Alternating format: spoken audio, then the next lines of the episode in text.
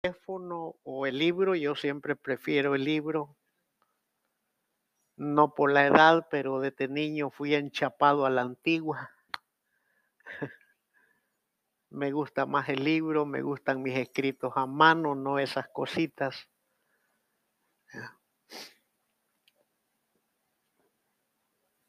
Evangelio de Juan, capítulo 18, versículo 10. Y de ahí, hermano, nos trasladamos al Evangelio de San Lucas, capítulo 22, versículo 51. Evangelio de San Juan 18:10 y Evangelio de Lucas 22:51. Y en reverencia a la palabra nos ponemos en pie.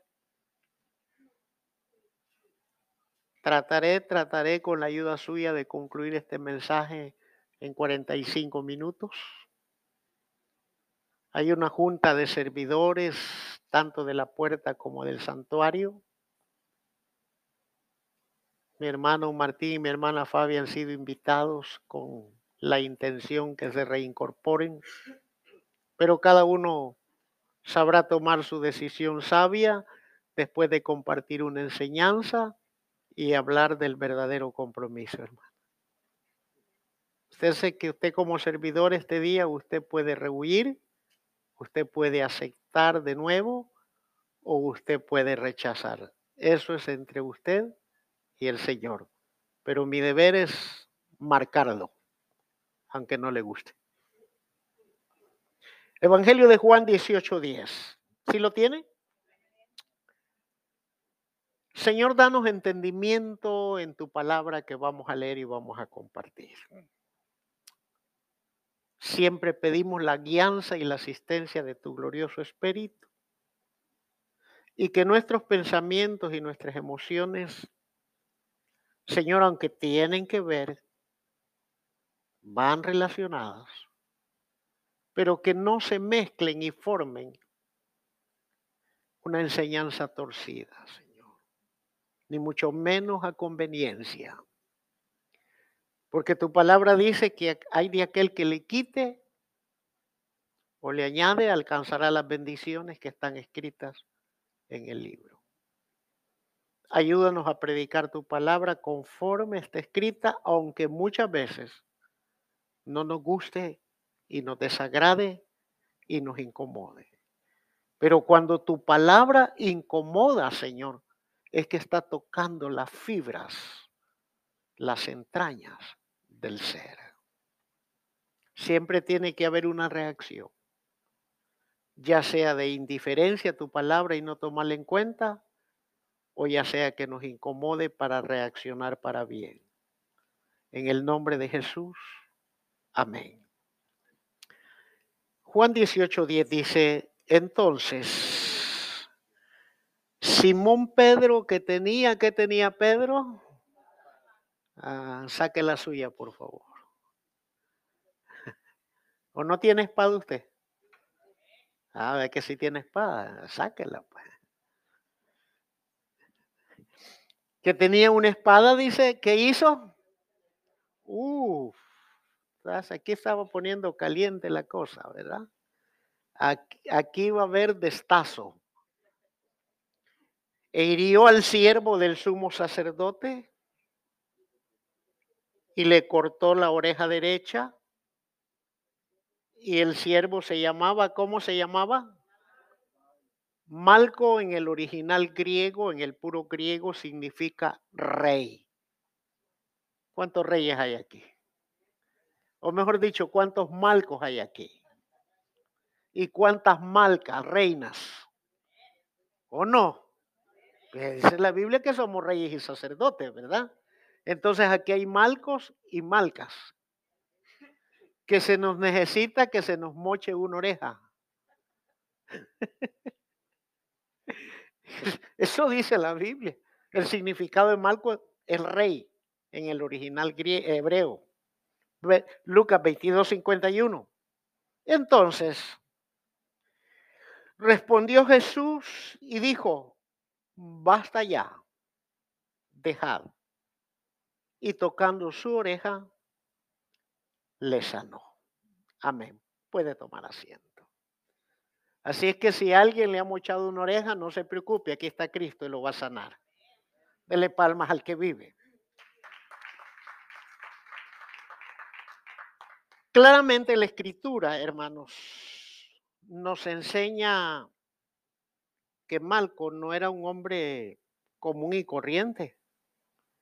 Dice Juan 18:10 que era siervo del sumo sacerdote. Ahora, ¿puede imaginarse ustedes el que sirve al sumo sacerdote? Era un tipo no igual de Nehemías, que era copero del rey, ¿verdad? Qué lindo lo que el hermano dijo. Nehemías dejó un trabajo cómodo. Lo tenía todo en palacio. Y aparte de eso era mero, mero chupín. Sí, porque él tenía que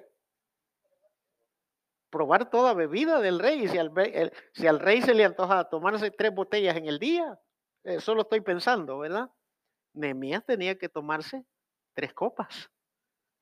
Y si, hacer, pues, si al rey se le ocurría, tómase, tómate la mitad de cada una, a a ver qué efecto te da. Entonces, hermano, vemos claramente que Malco era el siervo del sumo sacerdote. Era alguien de etiqueta en el templo en aquel entonces. En ese entonces era Caifás el sumo sacerdote. Y su suegro era Anás. Anás era sumo sacerdote y el gobernador romano eh, lo hizo a un lado y puso a Caifás porque le convenía, porque Caifás hacía trueques con el imperio romano, ¿verdad? Estaba metido en la venta de las pieles, eh, en la, en la eh, ¿cómo se llama? En la comisión del cambio de moneda y de todo. Entonces le convenía, ¿verdad? Había ahí una alianza un negocio entre Estado y religión. Entonces, hermano, pero eh, esto que les voy a contar no está en la Biblia, no lo vaya a buscar, no lo va a encontrar. Esto lo dice los historiadores bíblicos, los que se encargan en documentar el proceder de personas, eh, tiempos, momentos, la historia. Malco era el mayor de tres hermanos y eran descendientes de Asaf. Usted sabe que Asaf era el director de alabanza del palacio del rey en la época de David. Por lo tanto, Malco descendía, hermano, del linaje levítico, de la tribu de Leví, y del linaje sacerdotal. O sea, no era, decimos en nuestro país, y perdone la expresión, cualquier cinco yuca, ¿verdad? Eh, ¿Cómo se dice algo parecido a eso que acabo de decir en México? No hay una similitud. Bueno, piense. O sea, no era, era alguien que, que estaba en posición, era alguien de etiqueta, ¿verdad? Pero antes de llegar al palacio, Malco y su familia vivían a poca distancia de una provincia llamada Emaús. Y el nombre de Emaús significa aguas tibias. Así como el sobrino de Abraham, Lot, que poco a poco él iba extendiendo sus tiendas hasta llegar a Sodoma y Gomorra, ¿verdad?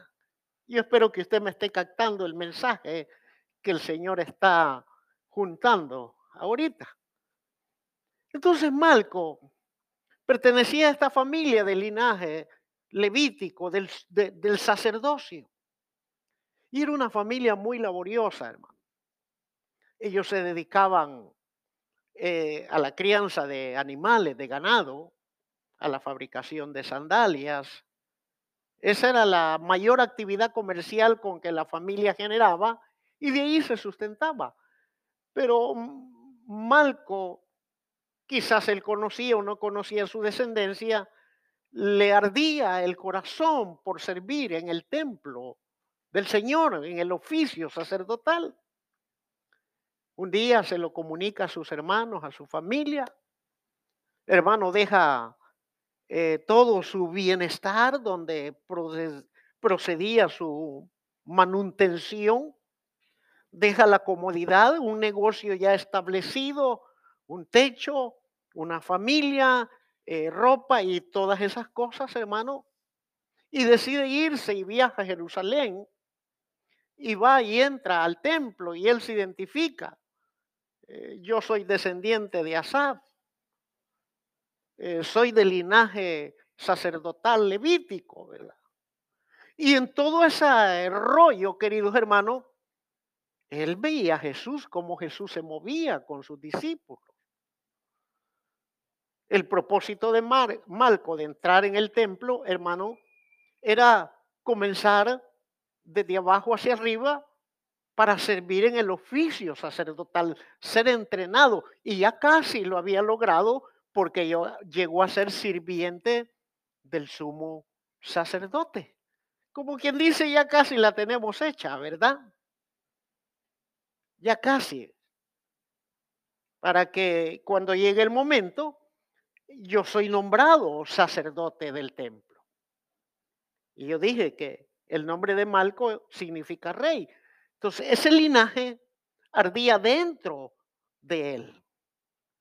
Como arde en nosotros la pasión, hermano, por servir al Señor, o no arde dentro de usted. Si no arde esa pasión de usted, hermano, entonces, este, no sé qué tipo de fuego arde dentro de usted. Pero en nosotros debe de arder esa pasión, hermano, por servir al Señor con excelencia, no a medias tintas, no a nivel de una mediocridad. Hoy he hecho un brochazo de pintura y desaparezco tres semanas, regreso, he hecho otro brochazo y vuelvo a desaparecer otras tres semanas. Así es fácil servir, ¿verdad? Entonces Marco sentía por naturaleza esa presión, hermano. Y él se va y se pone a la orden del sumo sacerdote. Ve, nótese usted bien que un descendiente del linaje levítico y sacerdotal va y se pone bajo, bajo qué? Ah, estamos entendiendo el mensaje.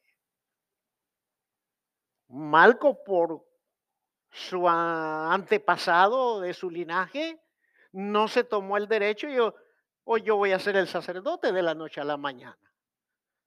Malco no trabajó independientemente sino que él fue y se estableció, aprendió el movimiento del templo hasta que llegó a esa posición que ya mencionamos. Ahora bien, dentro del equipo del Señor estaba el famoso Pedrito, ¿verdad? El Pedro iracundo del cual todos señalamos el temperamento de Pedro, ¿verdad? un hombre de, como ustedes me han enseñado a mí, de mecha corta, ¿verdad? un hombre de pocas palabras. Entonces, cuando Pedro, hermanos, desenvainó la espada y le cortó la oreja, lo mutiló, querido hermanos, obviamente Pedro fue impulsado y guiado por su propio descontento porque habían tocado al Señor, iban, Malco iba entre los que iban a capturar al Señor en el huerto de Gisemani. Malco era uno de esos. Y él tenía que estar porque era sirviente del sumo sacerdote. Pedro no midió las consecuencias, gracias a Dios, ahí estaba Cristo. Como nos pasa a muchos de nosotros. Cuando somos invadidos, cuando somos atropellados, cuando somos irrespetados, querido hermano. Usted debe de aprender, usted y yo debemos de aprender a manejar esos golpes de espada que vienen a su corazón y a su alma.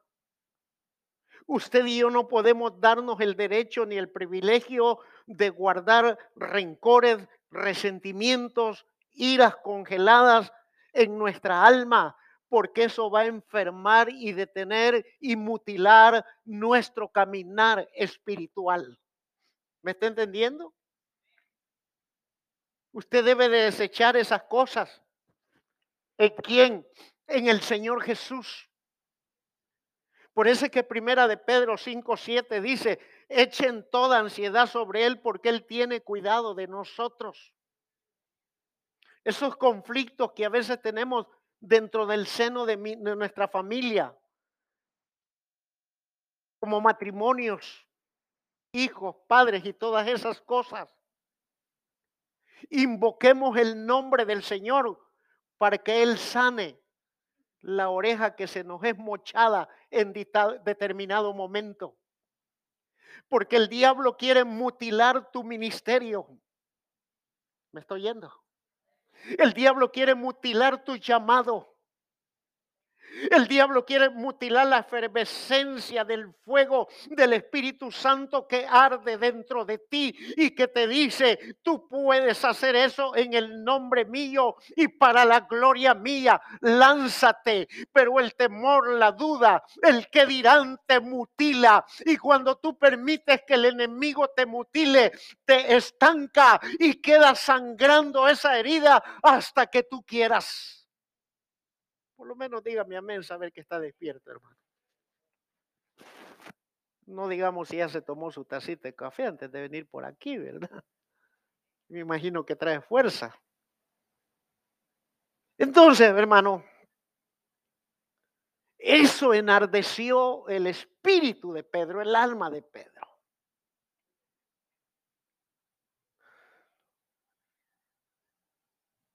Como decía el abuelo me hierve el menudo.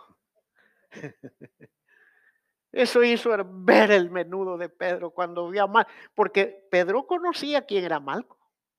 Pedro no ignoraba que Malco venía de, de linaje sacerdotal levítico. Y él sabía. Y yo creo que Pedro, ay, como nosotros, va. Y este es el que sirve en el templo y hoy viene a capturar a mi maestro. Y dice que es cristiano, güey. Eso, eso enardeció a Pedro. Lo enojó de tal manera que no midió consecuencias. Y usted ya sabe la historia, desenvainó la espada y, yo más creo que le quería cortar la cabeza, no solamente la oreja. Quiero ver de este lado, mi derecha es esta. Y quiero, quiero imaginar, y cuando Malco vio el brillo mojoso de aquella espada, Él vio que iba a bochar y no sé cómo y ¡fum! y Le cortó. Aparte de lo impulsivo del carácter del apóstol, para Pedro había un fundamento razonable. Levíticos capítulo 21, versos 17 y 18 solamente se lo leo. Dice, habló a Aarón, habla a Aarón y dile, ninguno de tus descendientes por generaciones que tenga algún defecto se acercará para ofrecer el pan de su Dios. Verso 18 de Levítico 21. Porque ningún varón el cual haya defecto se acercará, varón ciego, cojo o mutilado o sobrado. Oiga bien, Pedro conocía la ley. Y dije, si este cristiano incircunciso viene con la autoridad religiosa de Israel y el gobierno romano y si atreve a ponerle la mano al santo de Israel, yo no voy a permitir que éste siga sirviendo en el templo, porque la ley dice que ningún varón que tenga un defecto y que esté mutilado jamás podrá eh, servir en el sacerdocio. Yo no voy a permitir que este siga en la iglesia aparentando que ser cristiano. Lo voy a marcar de por vida para que más jamás sirva en el sacerdocio. Y esa es la razón fundamental por qué Pedro, aparte de su ira, le cortó la oreja derecha al siervo del sumo sacerdote. Pedro quería impedir que él siguiera ejerciendo el oficio sacerdotal y que alcanzara su propósito. Amén.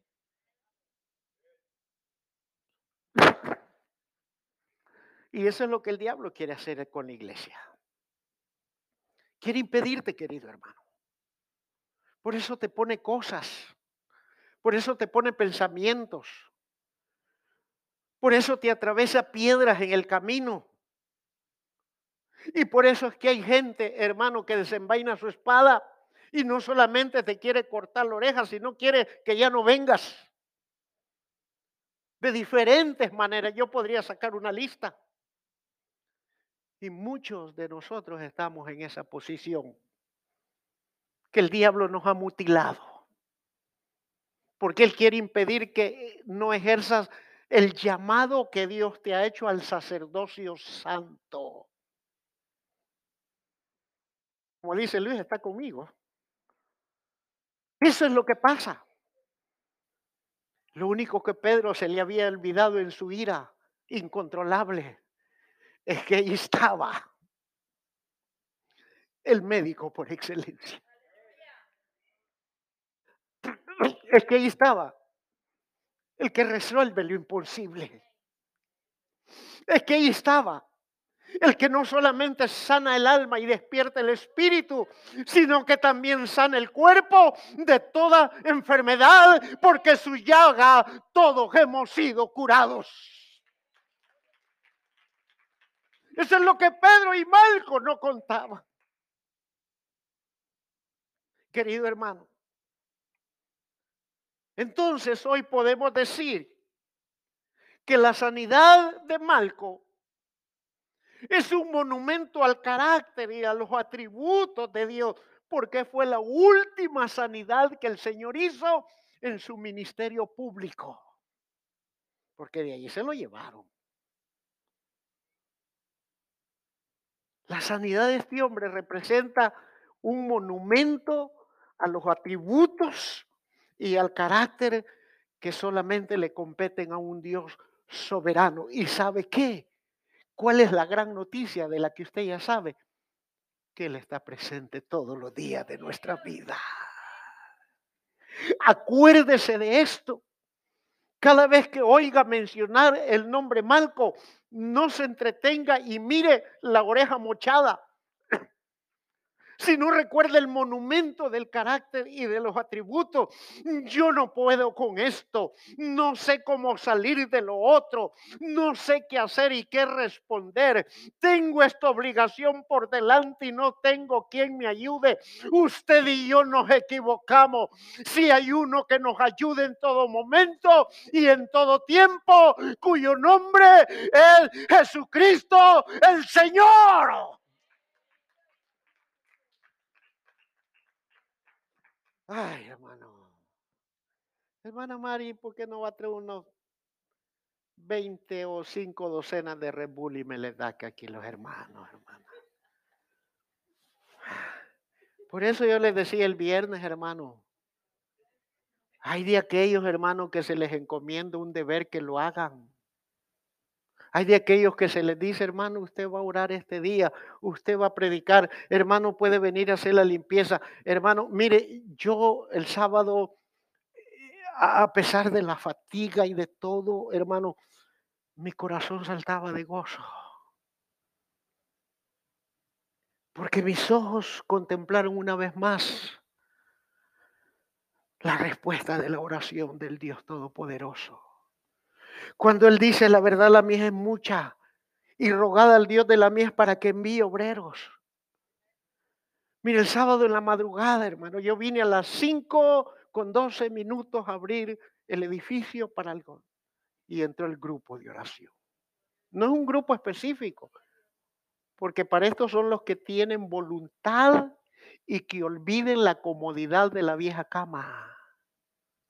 Hello que se despeguen del aroma del cónyuge y de los hijos por una hora. ¿Si está aquí todavía, hermano? ¿O le voy a hacer así? Vino el grupo de oración. oramos. A las siete minutos, ¡fum! entre el grupo que es encargado de la limpieza del templo. Y cuando yo vi eso, ¿sabe que yo me iba a escabullir? Solo oro y me voy porque la había dejado a mi bebé solita. Pero cuando vi eso, no, no es justo. Dije a sudar la camiseta juntamente con ellos. Me puse el aspirador en el lomo y me vine para acá, yo solito. Reordené las sillas, porque siempre me las mueven, yo no sé quién me las mueve liberé esos pasillos porque, hermano, el miércoles hay inspección y ellos en todo eso toman en cuenta, todo eso se fija. En fin, hice todo lo que pude. Pero mi corazón ardía por quedarme, pero de ahí fue lo que les conté. Fui, llegué a casa y le preparé un desayuno a ella. Todo desabrido, pero se lo hice. Entonces, querido hermano, ese era el propósito de Pedro para que Malco no siguiera ejerciendo el sacerdocio. Y eso es lo que Satanás quiere con la iglesia hoy día. Perdone, si usted tiene la posición esta, no lo digo por usted. Él quiere que la iglesia esté así, mire. Y cuando se grita desde el auditorio, pero cuando vuelve a la calma.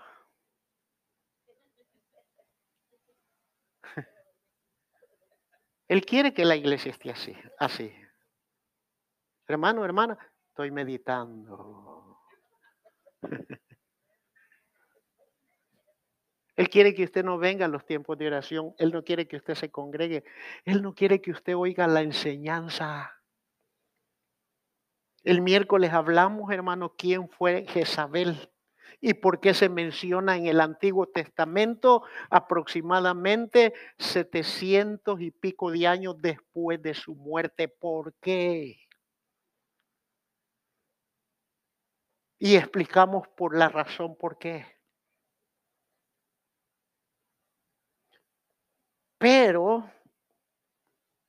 como a veces, ay que esto, ay que lo otro, ay que aquí, ay, y cuando la hora de congregarse, hermanos, somos como aquel globo, que lo pincha y caemos desparramados en el sillón.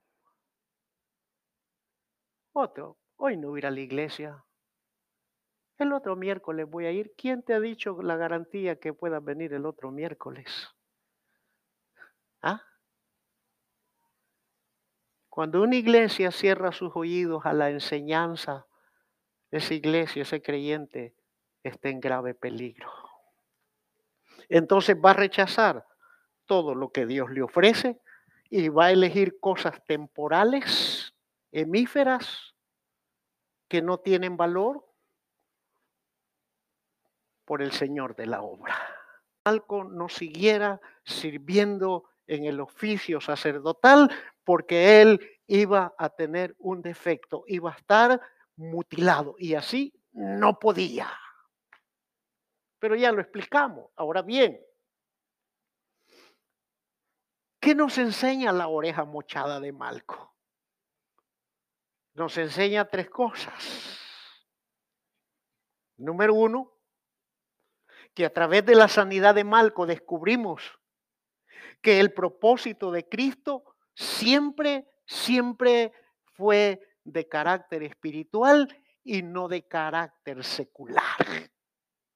Él siempre antepuso la obra del Padre antes de sus propios deseos y propios gustos. Hoy la iglesia antepone su... Mire, la iglesia donde es lo social, hoy olvídese. Y si es la fiesta de mi mejor amiga de infancia o quien sea, yo no puedo faltar. Hoy la iglesia antepone lo social. Antepone lo Dios, ¿cuál? ¿De cómo va a creer que yo voy a dejar de ganar? Si esa es una bendición de Dios. Por Dios, por favor, hermano, que nos caiga el 20. Pensemos. Antepone lo social o laboral Y no digamos lo familiar. Dios guarde, hermano, ¿cómo voy a dejar a mis hijos solitos? Ay, el muchacho con bigote y con canas. Y mi niño, mi niño. Está bien el afecto. Hay que darle afecto a los hijos. Hay que abrazarlos, hay que besarles la mejilla, hay que impulsarlos. Pero tus hijos, tu marido y tu mujer no son dioses. No son. ¿Aló? Yo creo que Luis y Tatiana un día llegan, eh, papá, ¿sí que te pasa yo? A ver, suéltala. Uno de padre ya sabe. Es que fíjese que nos vamos a mover. Dale, hijo. Está la puerta abierta, tú no estás atado, ¿eh? yo ya te entregué. Ve a probar el ácido de la vida. Eso sí, que no vayas a venir, papá, no tengo para la renta. Más fácil que yo vaya a ti. Dale, no te detengas. Este hogar es tu familia. Y yo no sé qué pensó él. ¿Sabes por qué te digo esto? Porque un día tu mamá y yo hicimos esto con nuestros padres. Y hoy, esto que han hecho cada uno de ustedes, entendemos lo que nuestros padres sintieron en aquel momento cuando le dijimos, me voy de casa. Dale. Que se ensayen, que prueben, que reboten, que se rebusquen, que vean lo que es la responsabilidad de guiar un hogar. Uno los puede asistir y ayudar, porque uno jamás deja de ser padre aunque ya estén viejos. Siempre es padre donde quiera que sea. Entonces, hermano, esto nos enseña que el carácter de Cristo siempre fue espiritual, no secular. Cristo no antepuso ni a su madre ni a sus hermanos, no antepuso el trabajo de carpintero, ni antepuso sus amigos de infancia. Él llamó pan al pan y vino al vino. Como quien dice por ahí, aquí hoy aprendí ese dicho, a lo que te traje, ¿qué? Eso sí se la pueden de memoria. ¿Ah? Marcó, puso el punto en la I. ¿Por qué digo esto? En Juan 18, 11, oiga lo que dice. Jesús entonces dijo a Pedro, mete la espada en la vaina.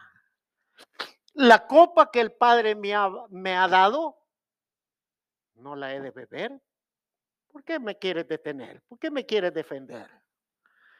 Jesús dijo, yo pediría una legión de ángeles y mi Padre me la daría. Yo tengo que beber esta copa, tengo que pasar ahí. Y eso es tener bien en claro el propósito. La iglesia, usted y yo debemos de tener bien claro el propósito nuestro es de carácter espiritual y no terrenal, querido hermano. Lo que hoy tenemos, lo que hoy disfrutamos, lo que hoy administramos, es porque viene de su mano. David dijo, Señor, nada es nuestro. De lo recibido de tu mano te damos, porque todo es tuyo. Nada.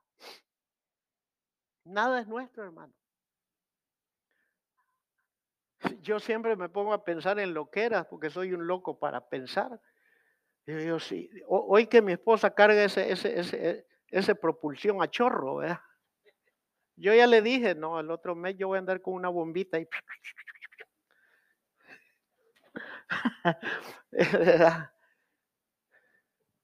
con oxígeno gratis. Con oxígeno gratis. ¿Tenemos o no oxígeno gratis?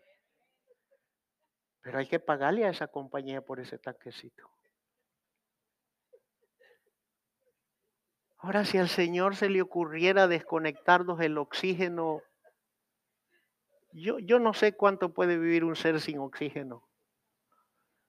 Que al Señor se le ocurriera cerrar las válvulas del oxígeno del aire cuatro horas. Si yo la veo a ella, que cuando ella se vea que ya ve como ella es bien activa, ¿verdad? Y, y la veo, agárrame, siento que me desmayo.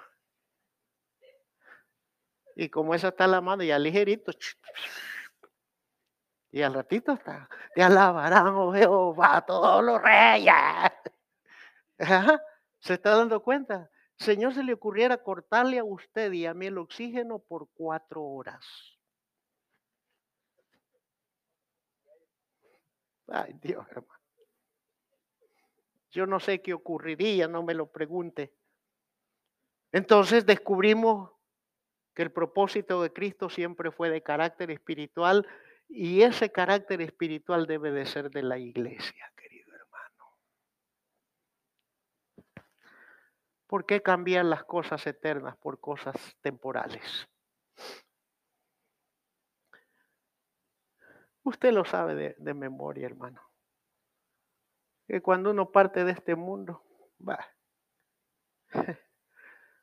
Hasta la coronita de oro del diente le quita. No, no, se la van a dejar sus hijos, hermano. No, no se engañe usted mismo. Ni la cadenita que usted se ponía para lucirse. Y se desabrotonaba el, botón aquí hasta aquí. Para... Mire, mire, mire, mire. ¿Cree que sus hijos se la van a dejar ahí? Hay que entierren junto con la cadena de oro. ¿Cree que le van a dejar?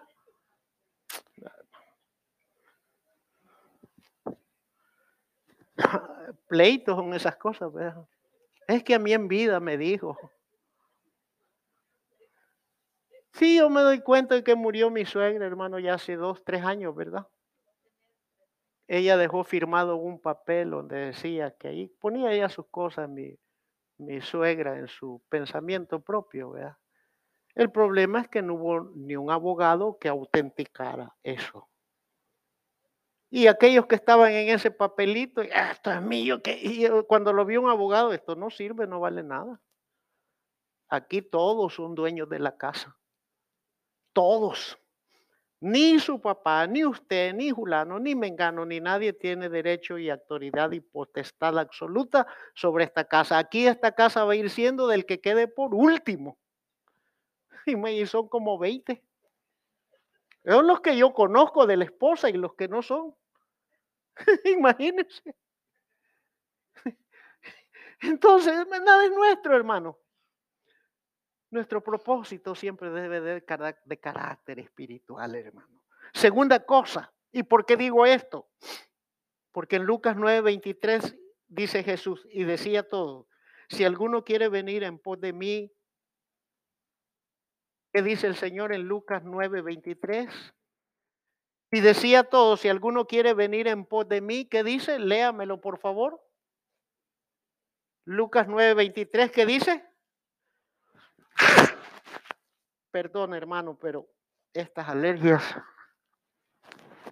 no es COVID, no es flu, no. Ya comprobé que saliendo de la casa y estoy cerca del zacate, ¿Qué dice Lucas 9:23 y decía todo, si alguno quiere venir en pos de mí, ¿qué? ¿Ah? ¿Qué dice? No oigo. ¿Qué dice, por favor? Ah, vaya, carácter espiritual. Cuando usted aprenda a despreciar un paseo, una reunión social, por Dios, ahí usted se va a dar cuenta si está en la línea de carácter espiritual. Segunda cosa, a través de la sanidad de Marco descubrimos que Cristo tenía bien clara su misión. Juan capítulo 18, verso 36, oiga bien, respondiendo Jesús, mi reino no es de este mundo.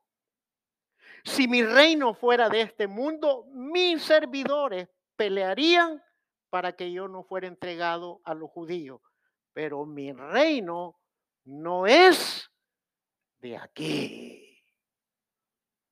Dice la Biblia en Hebreos capítulo 11, verso 13, en la segunda parte, y confesando, oiga, los antiguos, los que murieron antes de Cristo, y confesando que eran extranjeros y peregrinos, sobre la tierra, verso 16 de Hebreos 11.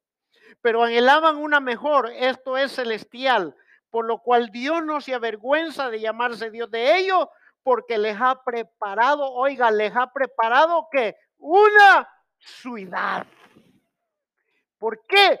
Porque estos no anhelaban ni soñaban, porque si hubiera sido tenían tiempo de regresar como la mujer del loco, sino que ellos caminaron viendo al invisible y de esa manera las mujeres recibieron a los a sus muertos sin recibir lo que ellos esperaban en la fe. Y por ese acto, queridos hermanos, que tuvieron claro su vocación, querido hermano, en esta tierra, Dios les preparó una ciudad, no un pueblo. ¿Qué es más grande, un pueblo o una ciudad? No les preparó un pueblo, les preparó una ciudad, la nueva Jerusalén, la cual en lenguaje figurado tiene calles de oro y mares de cristal. Oiga, qué belleza. Calles de oro. ¿Cuándo usted ha andado y yo en calles de oro, hermano? Jamás. Nunca. Pero allá, allá el Señor nos tiene preparada una ciudad mejor, cuyo arquitecto y constructor es Jesucristo el Señor. Allá de nosotros si nos perdemos eso. Si usted se lo quiere perder, como decía mi hermana, yo aquí trabajo por mi corona. Pero como dice ese cantante, el poeta de la canción Marco Vidal, no es la corona, sino es la esencia de su presencia. Cuando Él eh, seque de nuestros ojos nuestras lágrimas y que Él nos diga, bien, buena iglesia y fiel, en lo poco te mostraste fiel, sobre lo mucho te pondré, entra al gozo de tu Señor. Que no sea la corona, que no sea el galardón, sino verlo a Él en toda su majestad y su santidad una ciudad mejor. Jesús tenía su llamado o su vocación bien clara. La iglesia tiene que ser, tener su llamado y su vocación bien clara, querido hermano, como el carácter espiritual. ¿Si está aquí todavía? Bueno. Tercera y última cosa a través de la sanidad del siervo Malco, descubrimos que Cristo tenía bien claro sus convicciones. La palabra convicción significa seguridad que tiene una persona de la verdad, de lo que piensa o de lo que siente. ¿Usted cree que, bueno, habrán quizás matrimonios que se casan por emociones, ¿verdad? o que son atraídos por un carácter, por un rostro o por un cuerpo. Pero ¿por qué la talla de nuestros matrimonios, a pesar de grandes diferencias y conflictos entre nosotros, ha perdurado hasta el día de hoy? ¿Por qué cree usted? Yo le pregunto, ¿alguien de ustedes, algún matrimonio puede ayudarme? ¿Por qué cree usted que nuestros matrimonios han perdurado en medio de tanto conflicto, en medio de tanto desacuerdo, en medio de esas cosas cuando la palabra divorcio ha salido a flor de nuestros labios. ¿Por qué cree que seguimos juntos ahorita? Estoy hablando con aquellos que ya tenemos 10, 12, 15 y 20 años. ¿Por qué cree? Porque tenemos bien claras nuestras convicciones, porque hemos creído en Él y en ella que va a cambiar aunque todavía no cambia. Pero tenemos la esperanza. Tenemos clara la seguridad de lo que hay en él y en ella. De lo que él o ella piensa o siente por el otro. Por esa convicción es que hemos perdurado hasta más de 25 años de existencia como matrimonio. Porque hemos creído en él o en ella a pesar de cada uno de nuestros propios defectos. ¿O no tenemos defectos? es que nunca nos cansamos, nos casamos con la persona correcta, hermano. Jamás, eso no sucede nunca. Aprendemos a amarnos y aceptarnos tal como somos en este proceso. Entonces, hermano, la tercera cosa es que a través de la sanidad de Marco descubrimos que Cristo tenía bien claro sus convicciones, la seguridad de la verdad de lo que él pensaba, de lo que él sentía por la obra de su padre. Juan 18, 37 dice, le dijo entonces Pilato, luego, ¿eres tu rey? Respondió Jesús, tú dices que yo soy rey. Yo para esto he nacido y para esto he venido al mundo, para dar testimonio a la verdad. Todo aquel que es de la verdad, oye mi voz, convicción, seguridad, cree. Él dijo, yo soy la verdad. Usted y yo estamos aquí porque estamos convencidos, hemos creído, tenemos una convicción de que Él es la verdad. Pero no basta creer. Tenemos que accionar, tenemos que levantarnos, tenemos que impulsarnos. Nada cuesta creer y sentarse de brazos cruzados sin hacer nada. Eso no cuesta. Lo que cuesta es la levantada y la sentada. Pero por cuanto hemos creído a la verdad, debemos de atender el llamado de la voz de él del camino que usted y debemos de continuar. Por eso es que en Isaías capítulo 30, verso 21, y decidí leer la versión Dios habla hoy, y dice así, y si te desvías a la derecha o a la izquierda, oirás una voz detrás de ti que te dirá, por aquí es el camino, vayan por aquí aunque nuestro corazón, nuestras emociones y todos nuestros pensamientos quieran irse del lado de la voz del Señor, Él va a gritar a nuestras espaldas, este es el camino, ven por aquí.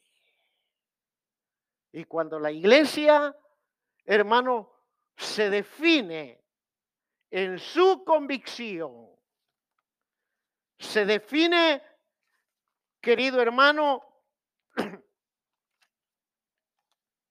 en su carácter espiritual y se define, querido hermano,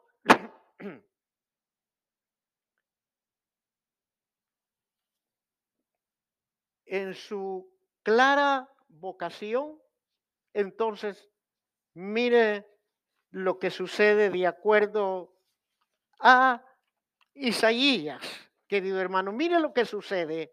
De acuerdo a Isaías 30, versículo 23, siempre tomado de la, de la versión Dios habla hoy, dice, el Señor te dará lluvia. Te dará lluvia para la semilla que siembres. Que siembres en la tierra y la tierra producirá trigo abundante y fértil. En ese día, tu ganado tendrá lugar, querido hermano, en abundancia para pastar. Entonces, cuando la iglesia, querido hermano, toma una definición del carácter espiritual que tiene clara su vocación, querido hermano, y tiene clara sus convicciones, el Señor te va a dar semilla para que siembres en tu campo. Y Él va a hacer que esa semilla germine en abundancia para que haya pasto, no solamente para nosotros, sino que también para todas nuestras generaciones futuras para la gloria de Dios. Pero para eso tenemos que tener una definición. ¿A quién verdaderamente queremos continuar siguiendo? ¿A nuestra propia carne? ¿A las exigencias del mundo? ¿O a las ordenanzas de Satanás? ¿O al Señor, que es nuestro Dios eterno? Y eso tú y yo lo vamos a demostrar en la calidad del servicio que le ofrezcamos a Él. Si tú te niegas, si tú abandonas, si tú no aceptas privilegios que el Señor pone en tu mesa, o al momento de decirte, tú dices, amén, gloria a Dios, pero algo, algo sucedió en el camino que te cautivó y te, hermano, hipnotizó y tú abandonas aquello, ¿cómo te va a dar el Señor semilla? Si en lo poco no le fuiste fiel, ¿cómo te lo va a dar? Entonces, querido hermano, hagamos estas cosas que la palabra del Señor nos ha enseñado hoy. Y si un día el diablo te quiere mutilar, recuerda que tienes a Cristo en tu corazón para librarte de cualquier circunstancia en la que tú te des por vencido. Padre, te damos gracias y te honro por esta palabra en el nombre glorioso. Hermano Rafael, hermano Rafael consagra los diezmos y ofrendas. Y yo le voy a pedir al hermano que él nos despida de una vez en oración, hermano. Espero que esta palabra haya llegado a tu espíritu, a tu corazón y a tu alma. El Señor me los bendiga y que disfruten del resto de la tarde. Muchas gracias.